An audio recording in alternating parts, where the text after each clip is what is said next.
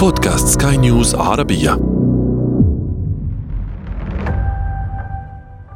خلال حرب أكتوبر من عام 1973 وبعد أيام من إعلان المملكة العربية السعودية خفض إنتاجها النفطي وفرض حظر على الغرب سئل وزير النفط السعودي أحمد زكي يماني عن قدرة بلاده على الصمود اقتصاديا على تهديدها بتخفيض إنتاجها بنسبة 80%. But um, could you cut your production down to 80 percentage and still survive economically? Yes, sir. You know what will happen? then? نعم سيدي The barrel of هل تعلم ماذا سيحدث حينها؟ سيرتفع سعر برميل الخام من بئر رأس التنورة بالسعودية من ثلاثة ونصف أو أربعة دولارات إلى خمسة عشر أو عشرين دولارا في الواقع سنحصل من عشرين بالمئة فقط من إنتاجنا على دخل أكبر مما نحصل عليه حاليا قانون العرض والطلب. Law of supply and demand. أصدر الملك فيصل رحمه الله قراره باستخدام النفط كسلاح سياسي. وبينما كانت نيران الدبابات والطائرات تلهب رمال الصحراء في سيناء والجولان كانت نيران الأسعار تأكل الأخضر واليابس في الولايات المتحدة وأوروبا واليابان.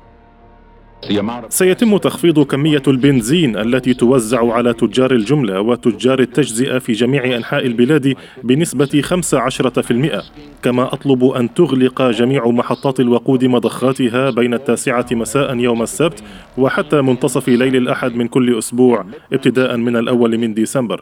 كما سيتم فرض حد أقصى للسرعة لا يتجاوز 50 ميلا في الساعة في جميع أنحاء البلاد.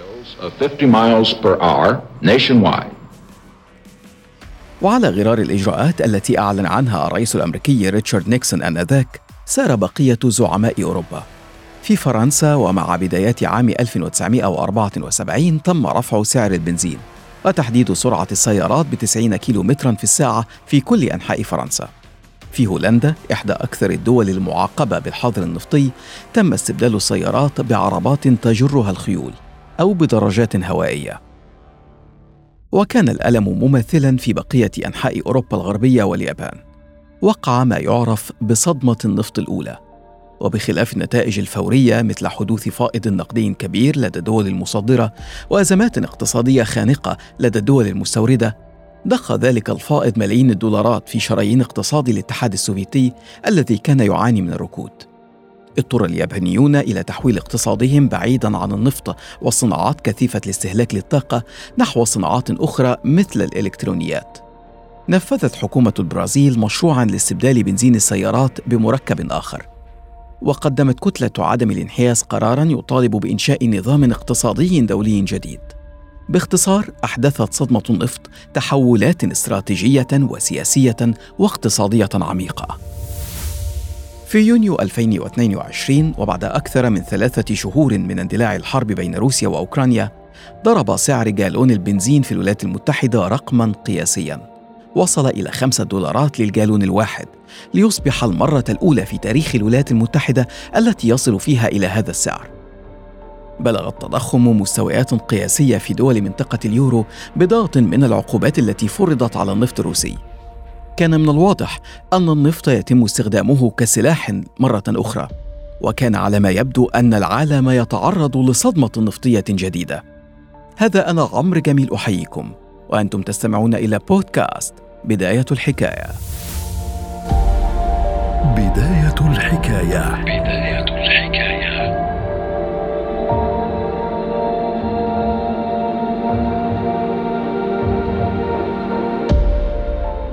في مطلع السبعينيات من القرن الماضي زاد استهلاك الطاقة مع زيادة النشاط الصناعي. كان العالم يشهد موجة ازدهار للإنتاج. تزايد الطلب على النفط في الولايات المتحدة وأوروبا واليابان. وحتى في الولايات المتحدة الغنية بالنفط بدأ إنتاج النفط في التراجع. لكن ذلك لم يقلق الأمريكيين أو الأوروبيين. كان نفط الشرق الأوسط متاحا وبأثمان معقولة. وكان ذلك حتى أكتوبر من عام 1973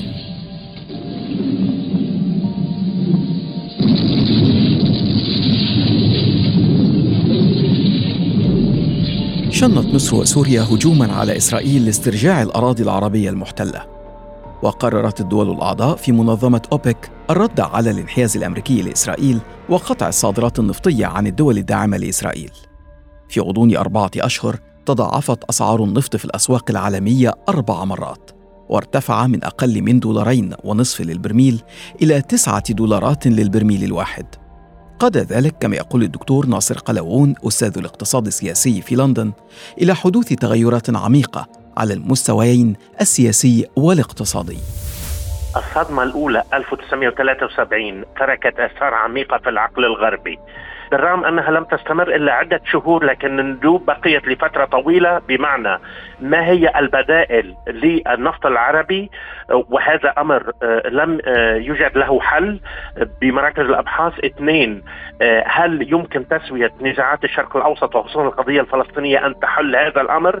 ثلاثة بدائل بمعنى أن أوبك هل هي منظمة تتحكم في الأسعار أو في الإنتاج؟ هي بالطبع بالإنتاج لكن أوابك المنظمه العربية يعني للبترول تصدير البترول البلدان العربية اخذت دور كبير بذلك الوقت ثم أخذت أوبك منها هذا الدور وبالتالي التكامل مع وصول أو سياسة الشاه حتى لا ينفرد بالأسواق الغربية شاه إيران وبالتالي هذا الأمر أصبح شبه ممسوك بزيادة الأسعار وربما صوت لمنتجي النفط مقابل المستهلكين وبالتالي أصبح نوع من تنافر فيما بينهم لحد الثورة الإيرانية. كانت تلك أول صدمة نفطية يمر بها العالم لكنها لم تكن الأخيرة. فبحلول عام 1979 اندلعت الثورة الإيرانية. تم الإطاحة بالشاه رضا بهلوي وتسببت تلك الأزمة في نشوب أزمة جديدة في الطاقة وحدوث ركود اقتصادي في دول عديدة حول العالم. الأسواق الغربية وحتى إسرائيل كانت تعتمد على إيران التي كانت تنافس يعني الدول العربية بهذا الإنتاج بمعنى تسد النقص.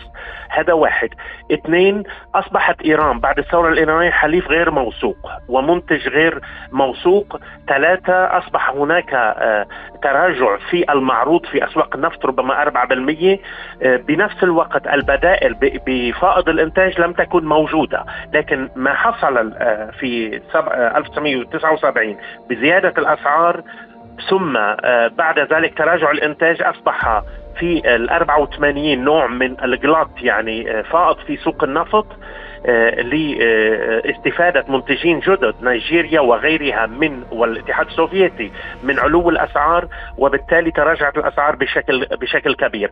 بهذا النطاق دفع الدول الصناعية خصوصا اليابان وأمريكا لإنتاج سيارات تمشي أقل بشراهة أقل على البترول وبنفس الوقت آه، يعني آه، أنتج أفكار جديدة للقول ما هي بدائل النفط، إذا كان آه، الشرق هو يأخذ الغرب رهينة وهذه فكرة غربية، ما هي البدائل طاقة متجددة، يعني أصبحت أفكار في السوق أكثر. ولم تكن الحروب والثورات السبب دائما وراء أزمات الطاقة أو الصدمات النفطية. فبعد صدمة النفط الإيرانية عرفت أسعار النفط استقرارا عند 25 دولارا للبرميل وهو استقرار استمر حتى مطلع الألفية. لكن ذلك الاستقرار الطويل تلاه ما عرف بالعاصفة الكاملة. يقول الدكتور قلاوون إن بعض أسباب الأزمة كان يعود لعوامل جيوسياسية. شراهة الولايات المتحدة للاستهلاك يعني السائق الأمريكي والصناعة الأمريكية في آه، تقدم الدول الصناعية السبعة أصبح لها استراتيجية واضحة بأنها تحتكر آه، أسواق الصناعة برأيي آه، أصبح لاعب جديد يعني السعودية لاعب الكويت لاعب لكن آه، الإمارات برهنت مع آه، يعني الشيخ زايد بن سلطان آل نهيان. وكذلك عبر سياسة نفذها مانا سعيد العتيبة في وزارة النفط أن الدول العربية أصبح لها قدرة إضافية وليس فقط إنتاجية. بمعنى عندي احتياط تستطيع أن آه، تزيد الإنتاج وبالتالي تبرد الأسعار إذا أردت مع أن العنوان في أوبك واوابك كان آه، ضبط الإنتاج لكن هذا يؤثر على الأسعار كما نعرف. وبالتالي آه، أصبح هناك نوع من زيادة مضطرده في الأسعار بأوائل عقد الألفية وصل إلى الذروة في 2008 وقفزت الأسعار من 40 دولار إلى 147 دولار. لم تكن الأزمات أو الصدمات النفطية السابقة هي الأزمات الوحيدة التي شهدها العالم. كانت هناك أزمات أخرى مثل الأزمة التي شهدتها الأرجنتين وبلغت ذروتها في عام 2002 وأزمة الغاز في أمريكا الشمالية وأوروبا في عام 2001 وغيرها. وفي كل مرة كانت تلك الأزمات تترك ندوبا في اقتصادات الدول أو تحدث تحولات في سياساتها الاقتصادية والاجتماعية. قد يكون من المبكر الحكم بشكل كامل على ما ستحدثه الأزمة الحالية التي خلقتها الحرب في أوكرانيا. لكن بالتأكيد فإنها لن تكون أقل تأثيرا من صدمات النفط السابقة. بداية الحكاية.